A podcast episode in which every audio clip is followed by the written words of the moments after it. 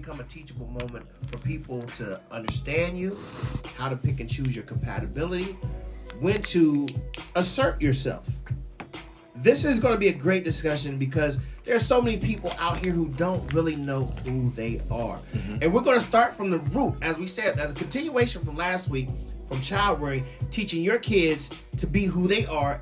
Because a lot of parents didn't know who they were. Right. You know what I'm saying? So we're going to unpack that. But before first, we're going to read Deshaun's comments. Um, Deshaun has been in here today for real. Thank you so much, Deshaun. Yeah, please follow Trinae's instruction and and tap out of the notifications. And then come back in, and you should get those notifications because he is one great supporter of uh, not only Good Life Rush, but uh, the Uptown Morning Show. Yes. All right. Um,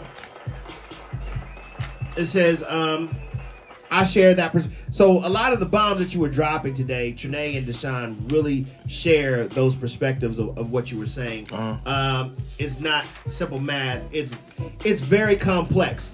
Um, okay, so first of all, you know, if you follow astrology, if you follow, you know, environmental circumstances and things like that, one thing, if you ever watch the show, I'm old as hell. So if you ever watch the show Quantum Leap, Yeah. or if you ever watch Back to the Future, Yeah. they always said, "Hey, keep your distance because one thing can alter the past and the future. One little, one little walk around the corner too late or too soon can alter what's going to happen in the future." And this is what people's makeup is: is one little thing happen and set their path in a different direction. One person that they allowed in their life, one forcible act of nature led that person to be exactly who they were as people. And I think a lot of times people don't realize that there are 8 billion people in this world. Yeah. They don't realize that we're dealing with 8 billion different personalities mm-hmm. and we all have different experiences. So we also live in a world that makes you weird for being who you are. Right. You know what I'm saying? Right. It's, oh, you don't act the way the majority acts, so therefore you're different, you're weird, you're this, that, and the other. Let's uncover this. 614-754-9881. When you come into this world, how do you start to embrace? Well, first of all, let's go back to the parenting. How do you cultivate a child developing into their own personality and, mm-hmm. and, and developing into their own self? So I would say the first step is you have to walk in your own self. You have to. A lot of people are trying to educate and they're not validated. You know what I mean? Like they they really they're not verified. They shouldn't be teaching the lesson because they haven't lived the lesson. They haven't experienced the full lesson. Hmm. So the first one is you have to walk in your truth and that one step eliminates so many of the problems down the line because a lot of the problems just came from that first lie or that first situation you didn't deal with.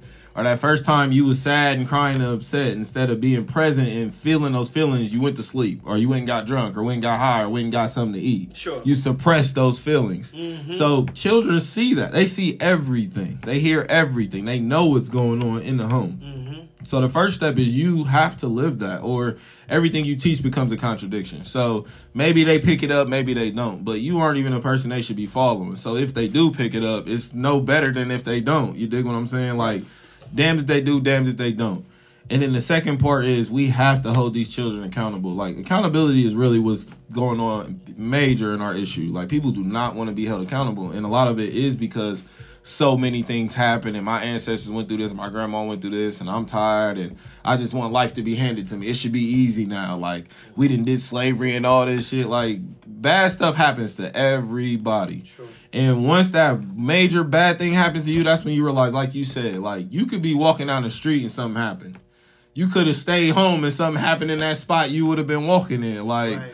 Things are going to happen. And as us in this country we have to be strong. Like that's one thing we have to be for our children. Our children are not following a lot of our way because we're moving weak. You dig what i'm saying?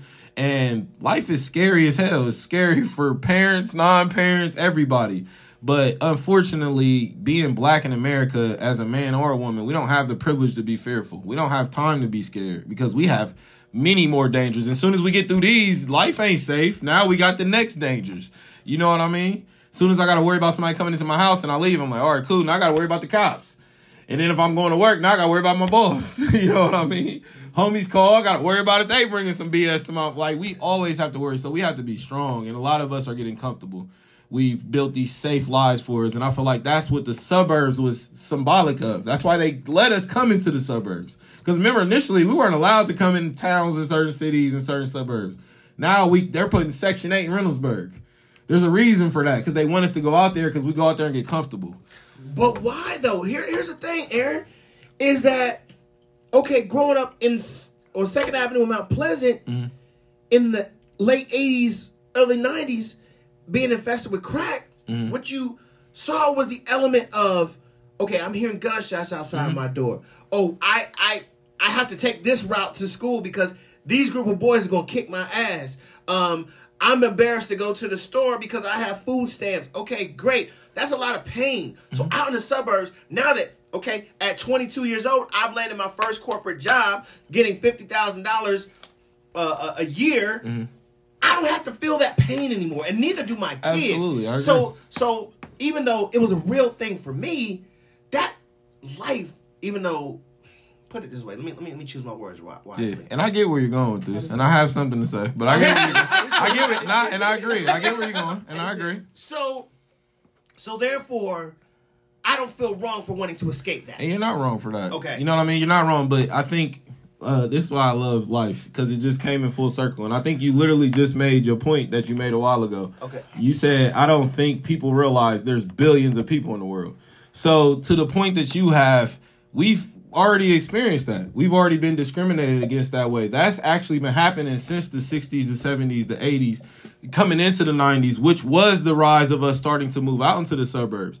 So, what was happening now is you had a bunch of black people who made it out the hood and they were moving into the suburbs just to get out there and say, um, other black minded people who have the same mindset as you, like, I just want better. I just want out of my situation. They weren't allowing those black people to move into these suburbs. They were saying, no, those are the ones doing the crack, selling the drugs, doing. So it's, I get your point that you're making, but I feel like you're not scoping out the whole city, the whole state, the whole country. Like, mm. there's black areas that have no crime. There's black areas that are prosperous. That's not technically the suburbs. There's black areas that don't they don't want the same thing you don't want. You know what I mean? Mm. But again, it's not technically a suburb.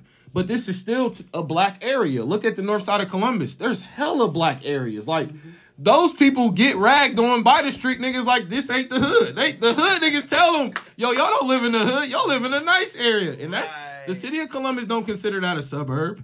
Soon as you cross over, start crossing over High Street and all that, Worthington, and that's the suburb. But as soon as you cross over Worthington, those is nice, those is decent area. You you're not gonna run into a lot of crime and carjackings and shit happen everywhere. Mm-hmm. So now we're feeding into propaganda when we move like that, when we're saying like, okay, me moving out the hood, the only where else I can go is the suburbs. There's hella other places you can go. And it may not be your dream home. It may not be where you're going to live the rest of your life, but this is a step away from what you're looking for. And sometimes we got to do baby steps. When we're trying to heal, we trying to take giant leaps. Like, I just don't want to be going through this no more. Life, you took years to put yourself in this position. It's going to take you years to get yourself out of this position. You dig what I'm saying? so so so let me let me let me pick. yeah, that. go This ahead, go ahead. Yeah, yeah, I like this. man because okay so with the with with uh I, I already shared this with you guys before uh Mm-hmm. with me and my three brothers being abducted um we don't we didn't have the same mom but our moms were just doing god knows what and we had to both go with our respective grandmothers now um my brother's grandmother lived on oakwood and we know that Oakwood was not the most favorable at the time before it was gentrified. Right. It was a very dangerous war zone, you know what I'm saying? But my grandmother, when she applied for Section 8, the very first place she was approved for, for was Windsor Terrace. Yeah. And she said, "Oh no, we will, we have to wait a little bit because we can't." She she already knew what Windsor Terrace was, what was happening. Yeah. Um, and we waited to uh, go to Ivywood Apartments, which was uh, uh, north of, of, of Morse Road. Now, everybody knows that Ivywood Apartments sits right outside of Forest Park, which was at, in the '80s was a great suburb. Yeah. I end up living there. I end Yeah. up buying a house there later. Um, and, and and we're going through. That was the change for me from that particular decision because on my way to school, I had to cut through the suburbs. So I seen the beautiful houses. I seen the beautiful cars. So therefore, at 11 years old, I said that's what I want to be because Yeah. that's what was programmed to me. Is like, Yeah. okay, now people didn't realize that Ivywood Apartments was a Section 8 apartment complex in the suburbs. But because of the exposure and experience, it gave me a different mindset. Considering my brothers was on Oakwood and that all you seen around them was crime in the city, they adapted to that. So this is why I'm saying one little decision could Yeah. shape. And why would you think they would do that? Just off, just guessing. Why would you think they would put Section 8s in a suburb? I don't know. Think so. I'm gonna go, and I'm gonna let you go. But think about slavery. Think about the Uncle Toms, the Uncle Remuses. Like they were slaves at one point in time, mm-hmm. so they had to start vetting the slaves to see which ones weren't fit to be slaves, which means they they were basically going to work for us. So they were still living in slavery, but they didn't think they were a slave anymore because now you get to work in the house and you get to tell them what to do. So they had to get you just close enough to life to see how you would react. And if your eyes was all dazzling and shit, they're like, all right, we got one. But if you was just like, nah, this some bullshit, oh, he probably a Black Panther or something. Get him out, put him back in the pen. You know what I mean? But go ahead. A, a million percent right. Because I, I was, I mean, I felt that because I was just going to say that because I feel like, you know, the hood is a challenge. You know, the hood is a Mm-hmm. It's way a of test. activation. You feel what I'm saying? And when you go to the suburb, that's pretty much a vision saying, like, oh, this is it. This is what it is. This it is what you know, could this have. Is all you exactly. You feel what I'm saying? This is the highest of all highs. You feel me? This is what everybody should want.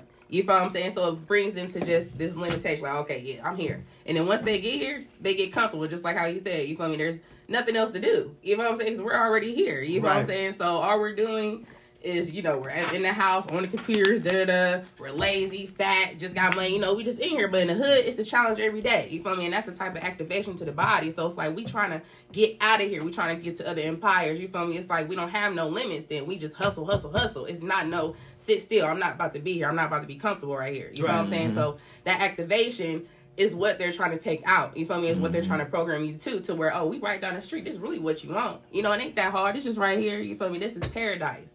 But really, that's a way of programming because in that programming, it's a way of structure. Like you know, you gotta do everything's by according to time. You know, you gotta go to mm-hmm. work. You gotta be here. Everybody go home. Da da da da da. So it's a, a regimen that's been built for you. That's looking like paradise. You feel what I'm saying? But as Tim said, it gave me a different complex. It mm-hmm. is. because now Forest Park is now a progressive place for progressive blacks. Mm-hmm. So as I'm going through the hood and I'm making friends because we're all on our way to school together, now they invite me over to their house. So now I go over to Joe Mobeller's house, Yeah. and now he has a VCR in his room. You know what I'm saying? He has all these things. He has a Nintendo, you know what I'm saying, gaming system in his room. And I, I go home back to my Section 8 housing. Hey, can I get boy, you know good well I can't afford, you know what I'm saying? So now I have a different complex because in the hood we all lacking. And the only way that you got that PlayStation is if your mom stole it or by any other means. But now, all these other guys that I'm befriending, why do they have two parent households? Mm. Why do they have cars in the you know what I'm saying in the mm. driveway and I got to go to this section 8 housing in the suburbs. So now it teaches that other thing that you were talking about. Yeah. Right, but then it goes into also, you know, when you really dig deep, like the ones who we were looking up to back in the day, a lot of them become being fucked up. Like, oh shit, you know, oh, Ooh, we thought we thought pops was good. You feel me? Yeah. Next, you know, he had three wives and a few dead bodies in the backyard. Exactly. So it's like, let's be for real. We had the truth in our face, in our face in the hood. Mm-hmm. But when you go out to the suburbs, you got that program. You kind of distracted, but by what's really going on. Your Mm-hmm. next door neighbor is a molester. You feel me? But he's so, hey, how you Yeah. doing? You feel me? But you gotta dig in deep into details who these mofos is. Yeah. You feel what I'm saying? People don't do that because it's so comfortable. It just looks Right. so good. But we got truth all day in the hood.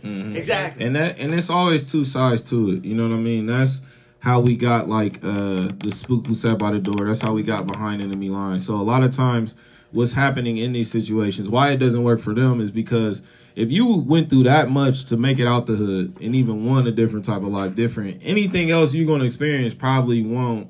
You know, damage you too much because you've already went through the ringer. You dig what I'm saying? So, e- that's this is how they get it. This is how the programming works. They start making you question if you're conforming or not. You dig what I'm saying? They start making you question who what side you're on. Mm. But the people that they want, they don't want the people like you. They don't want the people who have a past and been through things and you've learned and healed through things. Mm-hmm. They want the people who are privileged, who's never really went through much. Like you said, two parent households, parents together. They don't see them argue and fight much. They haven't had so much toxic stuff happen on their life. They biggest thing was Graham Graham passing away. You know what I mean? From natural causes. Like they haven't really had a lot of tragedies. That's who they want because then that mind can be molded. But when your mind is already broken, it can't be molded. It can only be rebuilt. You dig what I'm saying? So sometimes we have to go experience some things. Like I lived in the suburbs. I lived in the suburbs when I was a little bit older. I was uh, probably like 19. That was the first time I lived in the suburbs, and it was a culture shock because I was one of the youngest ones out there. You know what I mean? And I'm just progressive in my job. Any job I come into, like I'm trying to get some bread. I'm trying to move up. So I'm going to make money and I'm going to live in a decent area that's close to my job. You know what I mean? I had little kids at that time. So I'm getting my kids out this environment. Mm. I don't want people just popping up in my house. I don't want to hear gunshots at night and shit. You know, I don't want to bring them up in that. You mm-hmm. feel me? So when I got out to the suburbs, it was no different.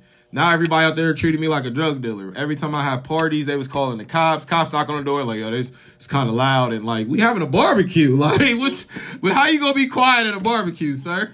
like, yeah, and they do part little weird parties all the time. And I don't say shit. You Right, feel right, me? right. So it doesn't matter where you go. There's going to be something. That's why we just have to move with intention. You know what I mean? That's all we can do. To Aaron's point, Uh huh.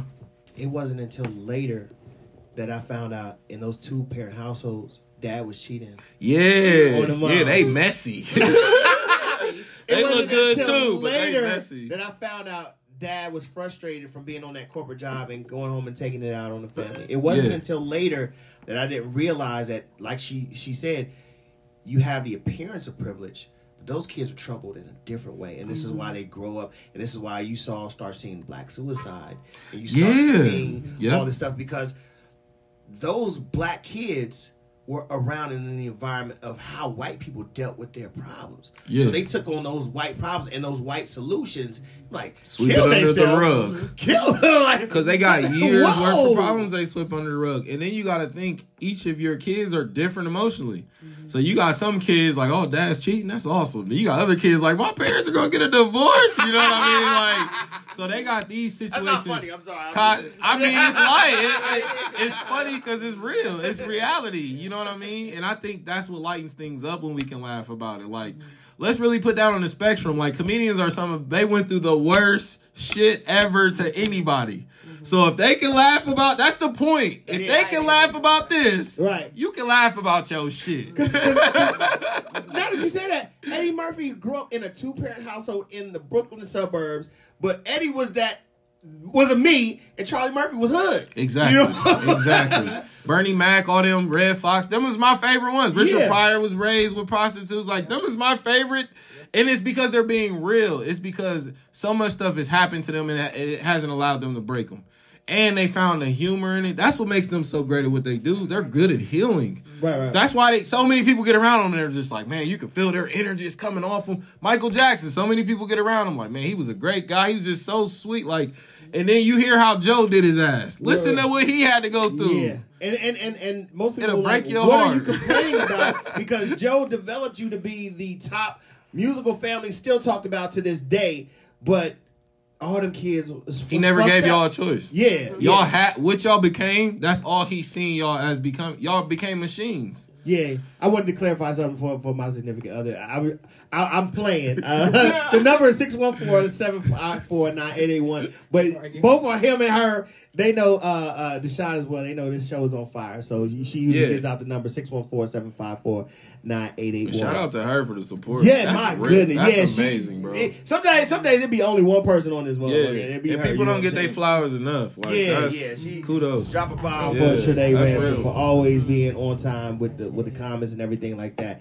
Um, but as we were saying, this causes now you to develop who you are as a person. You have what you have within your DNA, but then you have all these experiences that you grow up with, which produces the trauma, the triggers, and things of that nature. Yeah. So again, it reflects how you raise your kids, how you deal with your spouse, how you deal with people on the job, and we. This I think if we really took a step back and says, let me try to empathize, because not everybody's going to tell you their story. Not everybody you're going Right. to know their story. Right. But how can we learn to empathize with Uh. people and, and, and, and embrace that this person is just different? This person is just a bunch of experiences, and this is how they deal with things. Yeah.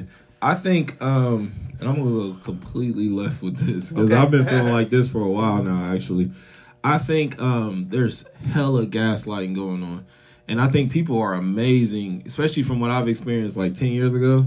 Today, people are amazing with empathy and sympathy. The issue is there's all of these things we shouldn't be sympathetic and empathetic of. People are too sensitive. People mm-hmm. want us to care about too much that we shouldn't be caring about. Mm-hmm. If what I'm saying is affecting your well-being, your harm, your family, absolutely. Tell me to shut up. You mm-hmm. know, if what I'm saying hurts your feelings, I mean, you'll get over that. Like, you be alright. you feel me? Like, I'm not about to stop what I'm saying because it's hurting somebody's feelings. Because you could just turn off my message. Right. Mm-hmm. So, and and I'm not going to try to understand somebody who's not trying to understand me. Right. So in, in this day and age, we're great at what we're doing. I think people should keep progressing and doing the things we're doing. I hear a lot more people saying, you know what?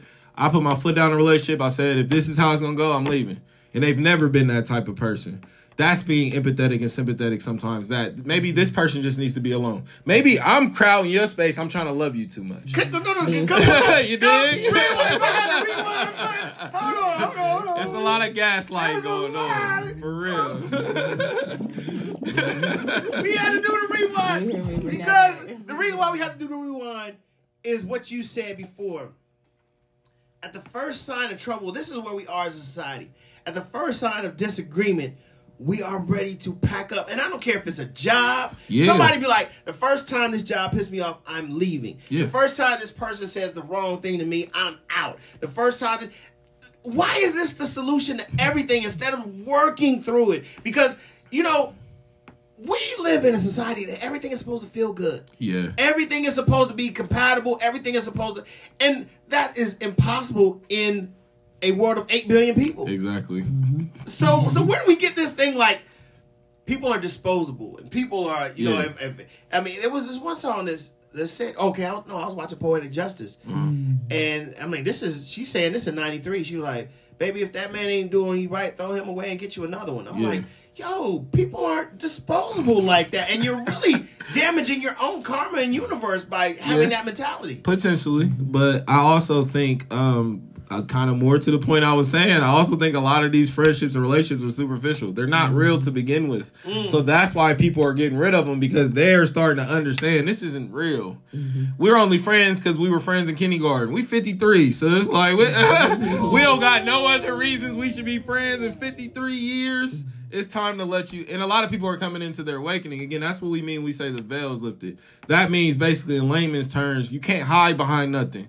We playing hide and seek, and there ain't no trees and mailboxes and cars. Where you gonna hide? You gotta outrun this motherfucker, Right. or you just gotta accept it, get tagged, and then now we playing the game. But you can't be a part of the game and still try to hide and try to blend in and camouflage. Like everything is being exposed. Every single thing. Everything you said. I know what you did last summer. Like everything you said, did when you wore that little black face as a joke at 17 is being exposed. Wow. Everything is out there. So that's the best time for us. Now we have to just completely be real with each other. But like you said, it's not it's not practical. Like the best relationships are natural. They don't expect anything out of each other. They don't have guides or rules.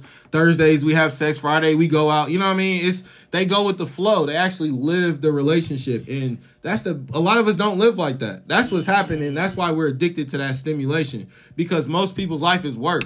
Most people's life is hard work, and then the only context they have from slavery is the work part. So now they think they're in slavery already just because they all they work all day for little pay, for no time off, to a boss that's talking shit to me all the time.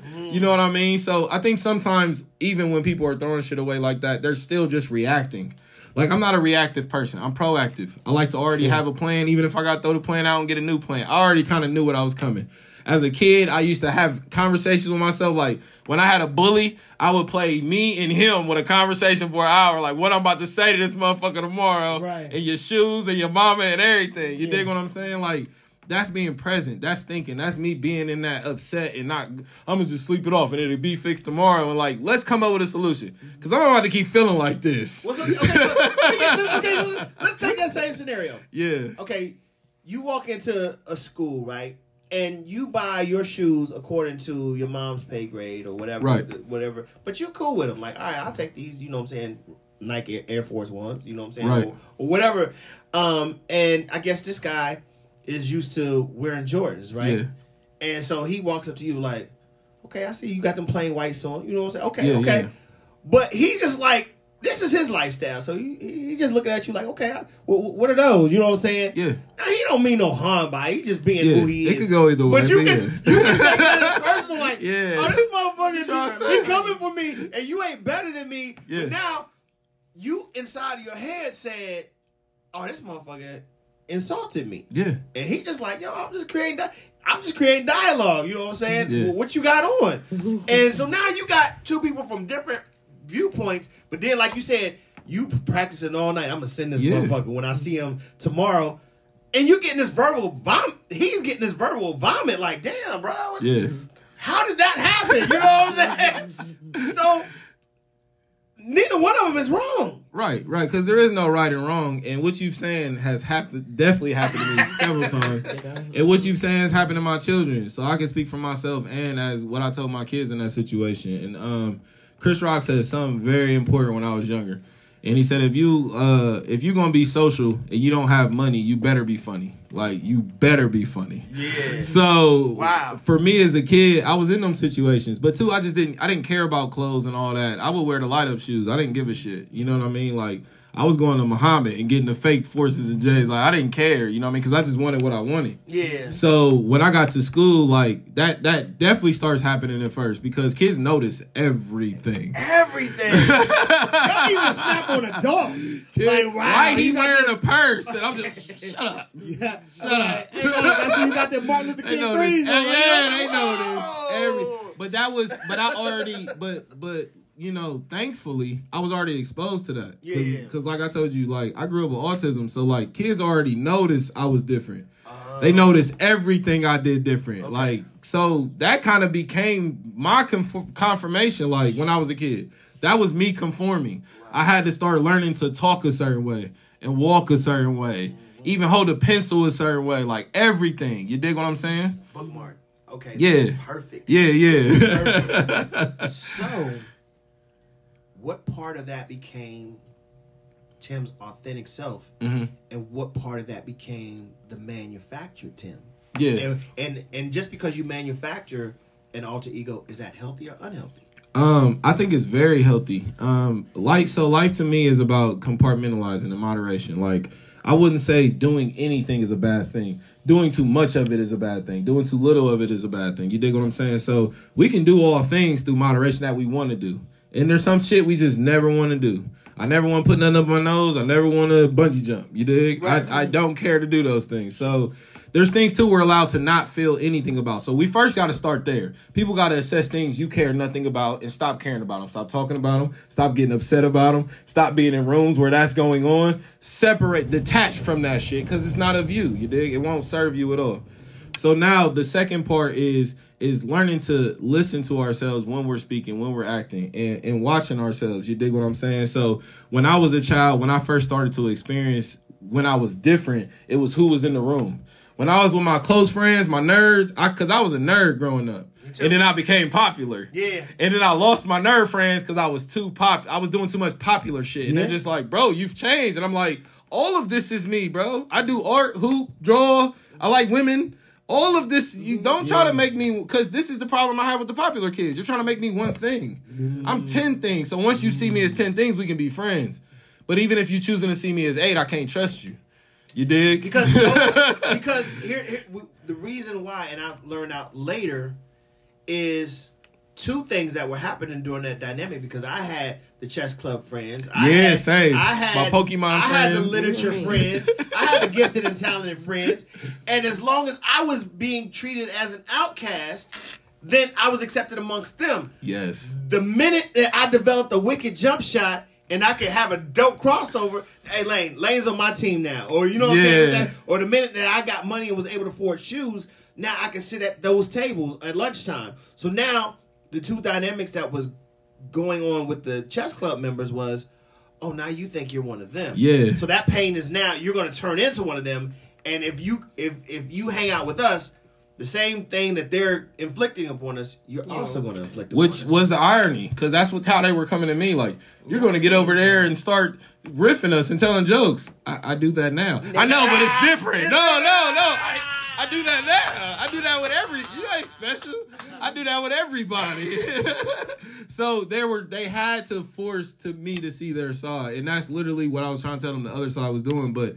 That's where your uniqueness come in. That's where the isolation comes in because no one's going to see your side. When you're walking in your purpose, when you're walking in your path and in your faith, how whatever that looks like, no one's going to under. They're not supposed to understand where you're coming from. So I learned a humbling lesson. You know what I mean? And that went both ways for me. Um, and I tell my kids all these stories. I've had I had a group of friends that that happened to me in college, and um, we was lit. We would work on our projects, do our things together. But you know, my party friends start coming along. I started meeting them. They we going to parties, we going out of town. That's a different type of vibe. Right, you right, right. So I start blowing them off. And these are friends that later I realized, like, okay, I handled this the wrong way. So I try to come back, apologize, rekindle that friendships. Like, they wanted nothing to do with me. You know what I mean? Sure. And damn, even on the back end, I respected them for that shit because I wouldn't have fucked with y'all either if this how it played out. So I was upset because I didn't get what I want, but I respected. I got what I needed. I got a lesson.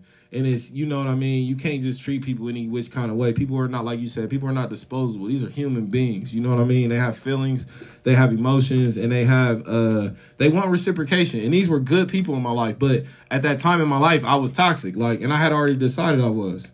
I just lost my son and my uncle. You know what I mean? I was like my dad. Like, so I was, that's being present. I was depressed and I was like, I'm about to be depressed and I'm about to just be in this and feel this because something that's been happening to my life got me to this point. And there's something here that I can see that's going to help me move forward. So the things that got me to that point in my life was my decisions that I was making. And I was making so many decisions reactive. I'm deciding what I'm going to eat that day instead of planning it out for the week. I'm just going with these people like, oh, yeah, let's go do da da da. And now they end up robbing in a store. And I'm just like, well, how the fuck did I get in the car? you know what I mean? And then what I needed to take from this was detachment.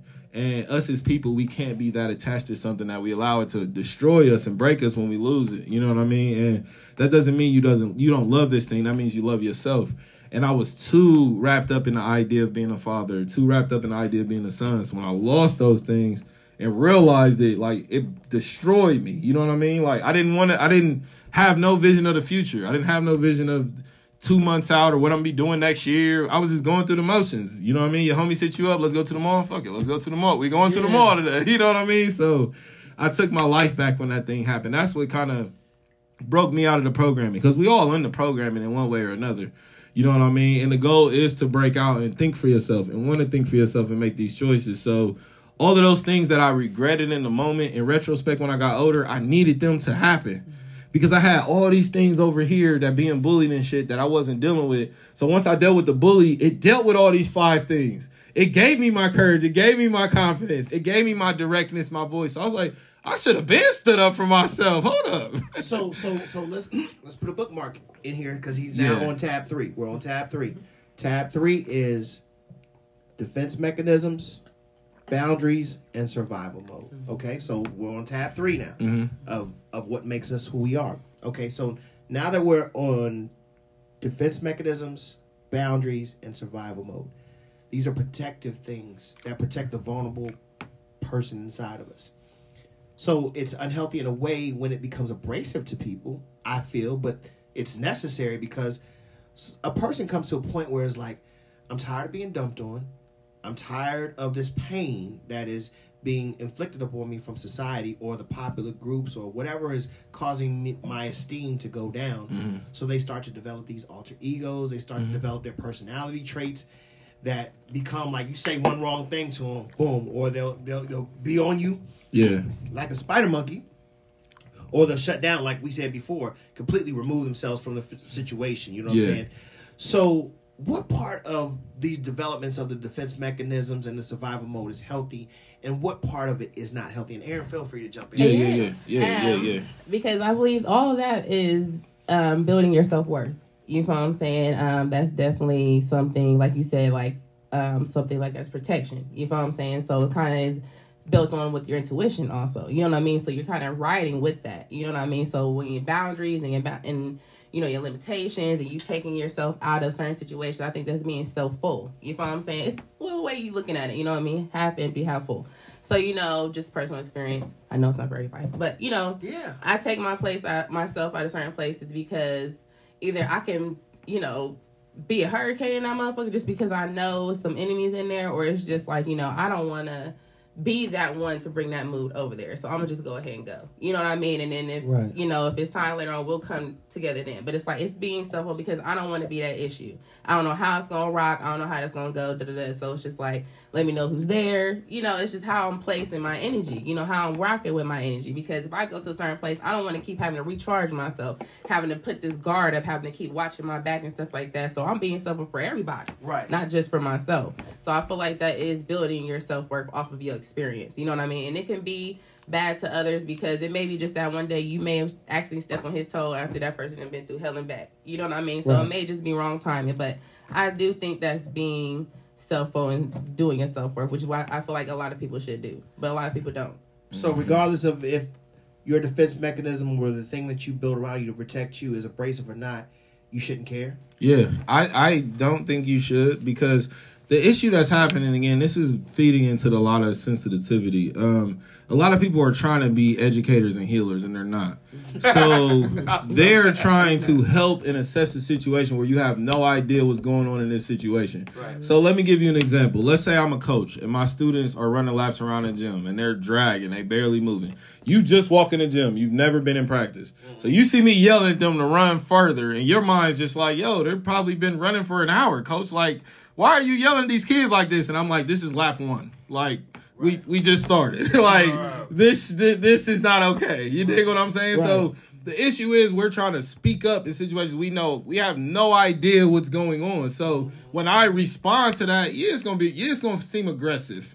Yeah, I'm gonna seem like I'm being mean because I'm. It's just I'm telling you, you don't know what you're talking. You know what I mean? Like Yeah. you don't have all the facts to even be trying to, and that's our issue. How we know so much of other people's life, but we ain't got our own life figured out. That's my fucking problem. Like, that's why I don't like people telling me shit. Cause cool, tell yourself that shit. You know what I mean? Like, apply that to your own. How you trying to help me with something you ain't even helped you with? like, Tim is on one today. what we talking about? You know what I mean? Somebody shared that. Uh, somebody shared that uh, in their post timeline. It was like last week. It was like there's so many judgmental people on this online Oh here. my and they ain't goodness. got their own shit. And let's look Yeah, at what your they shit. You know what I mean? I the, the the ones I have to defend with this the most, and it's just logic, is the celebrities. Y'all be so hard on these celebrities. Like, let's put your life on CNN. Let's put a magnifying light glass up to your last five relationships. Let's see how the world feel about that. You would look like little Boosie out here. Cut it out, man. And that's why I a lot of people don't want to come out because we about to be calling people out. Yeah, the veil lifted. Here. Like, I'm Everybody getting to be called your out. problem because you hang around and flu, flu gazy mofos that always want to act like they got to teach somebody. Like, bro, you teach me something that I probably told you like 10 years ago. And Now you want to come out here act like you want to talk shit. bro, shut the fuck up. Yeah. I mean, piss, 'cause that's what we got right now. It's the wannabes that because Too many know-it-alls. Exactly, like bro, you actually just talking. You really not acting nothing that you talking about because Mhm. what your account don't show shit. Your mouth or what you when you come face to face with people, you ain't talking shit. You stuttering. But you when you on that live, you probably got that shit written down or whatever. You talking mad shit, but face to face, you not saying nothing. Twitter fingers. like that should be. We got a different Aaron this morning. Yeah, That's how she be. We got a different That's Aaron how this she be. morning. Because this is what we need as people. You know what I mean? Like, and I can advocate for this because I've come down the line from this. You know what I mean? My father's mother was a Tuskegee Airman, two tours. My mm. mother was a, a fucking Navy brat. Like, she was moving around military. Like, I grew up in tough love. All my mm-hmm. mentors, all my coaches, tough love. Mm-hmm. They gonna tell you the shit you don't want to hear. So in the time, yeah, it pissed me off. Yeah, I cried into my pillow. I'm gonna beat his this big ass. He's six eight. You're like, you ain't about to beat nothing. Shut up, kid. you gonna run them laps. but when I got older, I needed that. Yeah. I'm getting into situations to where that's where I that's where we need the validation. And the issue is social media gives too much validation, so now we're not seeking it in the places we need it in from our children, from our spouses, you know what I mean? And that's where I was getting that validation. I was meeting new people and meeting new friends and new business shit, and they're just like, you know how to communicate. You know, you know, you're well handled. I haven't dated a lot of people who could, you know, say like you hurt my feelings and really try to talk it, and then we can go have dinner or something. We ain't got to keep talking about this for a week because once I talk about it, it's over. You know, I'm done. Once we got, because I just want a solution. I don't want it to be mine or yours or right or wrong or I just want a solution so then we can move on with our life. Like life is about living and moving forward. Right. That's what death taught me. That's what loss taught me. And death is a free teacher. We have to pay attention to death. We have to pay attention to grief. That's that's free. You know what I mean? And it's right there. And it's you. So we're learning with ourselves. We're becoming a union with ourselves. And a lot of people are disjointed. They got the angel and the devil on their shoulders. That's a divided person. Right. Everything I do is on the same. Even if two parts of myself don't agree, this is what we doing. Because my higher authority said this is what we. So everybody needs to fall in line. You dig what I'm saying? So, so okay, and, and, and my sister from Houston is on the check-in right now. Thank What's you so up, much for sister? What up, Jessica? And I kind of, I kind of want to take this moment as a teachable moment for myself to apologize because, um, last week I had said something in in reference to, uh, women being manipulative and emotionally, uh, you know, manipulative yeah. and and she had said, "Bro, not all women are like that." You know what I'm saying? And I, and I, and I totally got it, Sure. I totally got it. And then I responded by saying, "Do you know who my father is? We have the same father. Yeah. of course she. is. you know who my father is." And and and this is the ideology that he raised me up to be like, man, don't fall for it. He said, women Yeah. are this, women are that. And then there's, I mean, and that's one scenario. Then you have another woman who saw her mom being manipulated by men or being greedy and this, that, and the other. So she grows up with this mentality like always be on the defensive of niggas. You know what I'm saying? Yeah. So therefore, you have a, a man like me who was raised by his father who says, you know what I'm saying, women are always trying to get over emotionally and, you know what I'm saying, always this, that, and the other.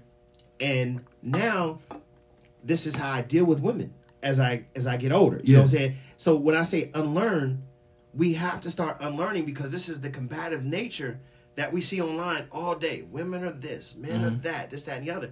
So by me saying that and having that that ideology, that offended my sister. Like, Yeah, yo, but you know, and respectfully, that's her right to be offended, but that's her problem as well. And so the reason we use symbolism, the reason I believe in duality, which is everything has a good and bad, is because some of these things we don't need to uh, unlearn. We need to overstand. You dig what I'm saying?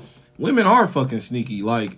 But how your mind is set up is how you're going to deem that. Is either you're going to take that as a good or bad, or even if you can see the good or bad. You dig what I'm saying?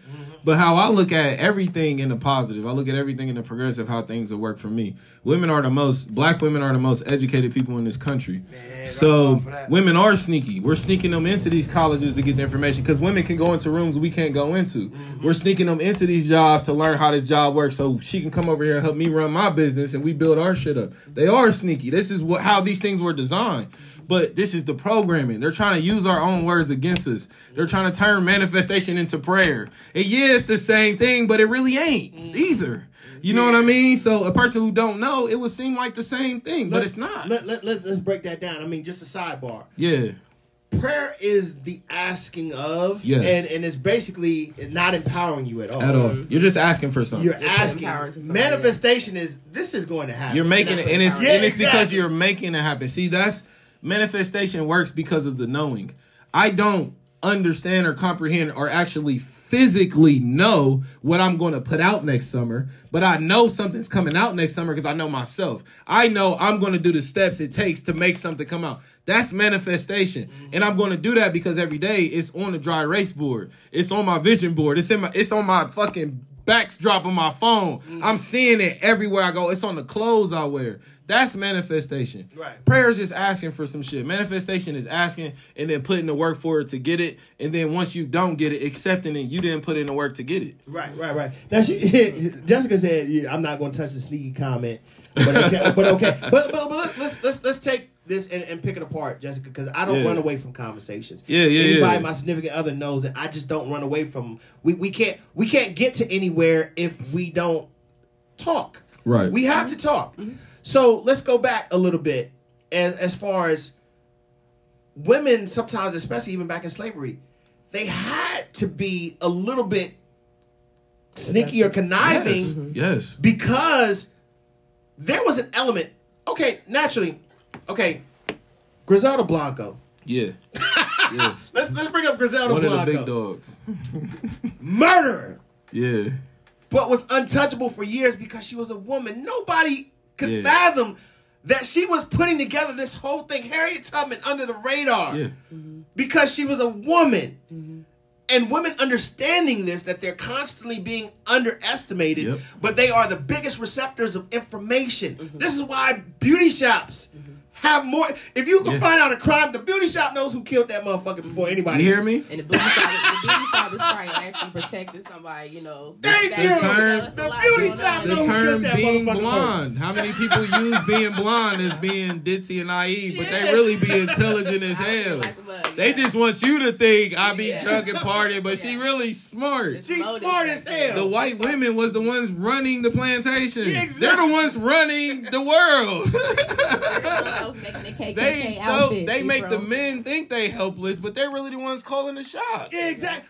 Uh, uh, baby girl, my significant other had me watching a movie yesterday. It was so dope.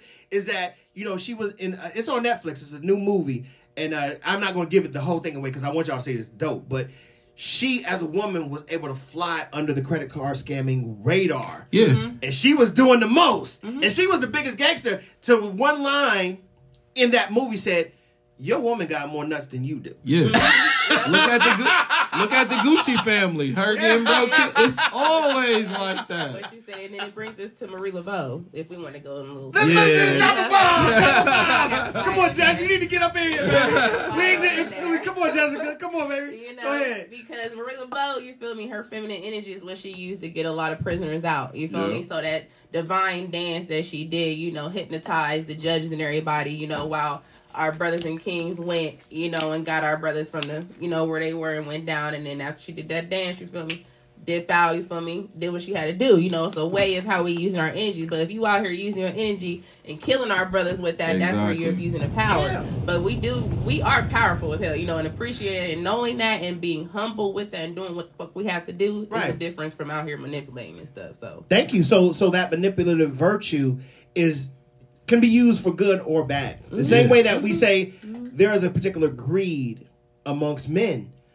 This is what made conquerors. This is what made warriors. That particular all- greed. So- You Be know? all tonic. So it's hard for you to demonize something that I've seen all through history has worked out for people. A man being direct, a man speaking up for himself, a man being firm. But that also breeds the stubbornness in men. You know what I mean? So again, things aren't inherently good or bad. They have both sides. It's- Right.